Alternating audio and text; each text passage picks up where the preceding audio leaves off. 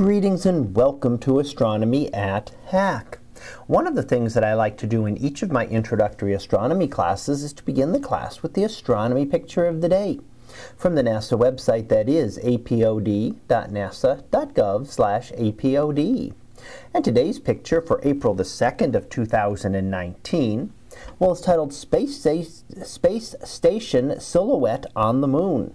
So what do we see here? Well, we see the moon there in the background, and we see in the front of it, towards the lower right-hand side, an image of the International Space Station as it passed in front of the moon. Now, the International Space Station is much closer to us than the moon, but in this case, it was timed to determine when it would pass directly in front of the moon and to be able to snap a picture during that half second when the space station would be directly in front of the moon. The space station does whip around the Earth once every 90 minutes, so it does not pass in any specific spot for a very long time. So this had to be timed just right when the moon and the space station would be aligned together to be able to get this image. And you can actually see in the silhouette uh, the outlines of the structure of the space station and the solar panels. And it is clearly visible and easy to see with the naked eye um, as the space station does cross the sky. And there are some links at the end of the description that will tell you how to be able to do that, to determine when the space station will be visible from your location. Now, of course, you won't see it like this. You'll just see a light passing through the sky, but you are a able to see it uh, very clearly as it is quite bright passing through the sky. Now, of course, we also see our moon here. Our moon is the closest of the celestial objects to us. And we see some of the features here. We can see towards the left-hand side part of a dark Maria, and also towards the upper right. Those are darker old lava flows that have filled in great impact basins. And on, uh, around those, we see the lighter color of the highlands, which are even older.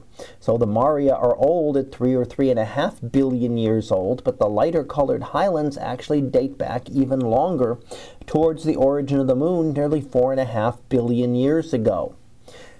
So we can tell the difference when we look at them by the number of craters. The more craters we see in a region, the older that is, the longer it has been exposed to impacts.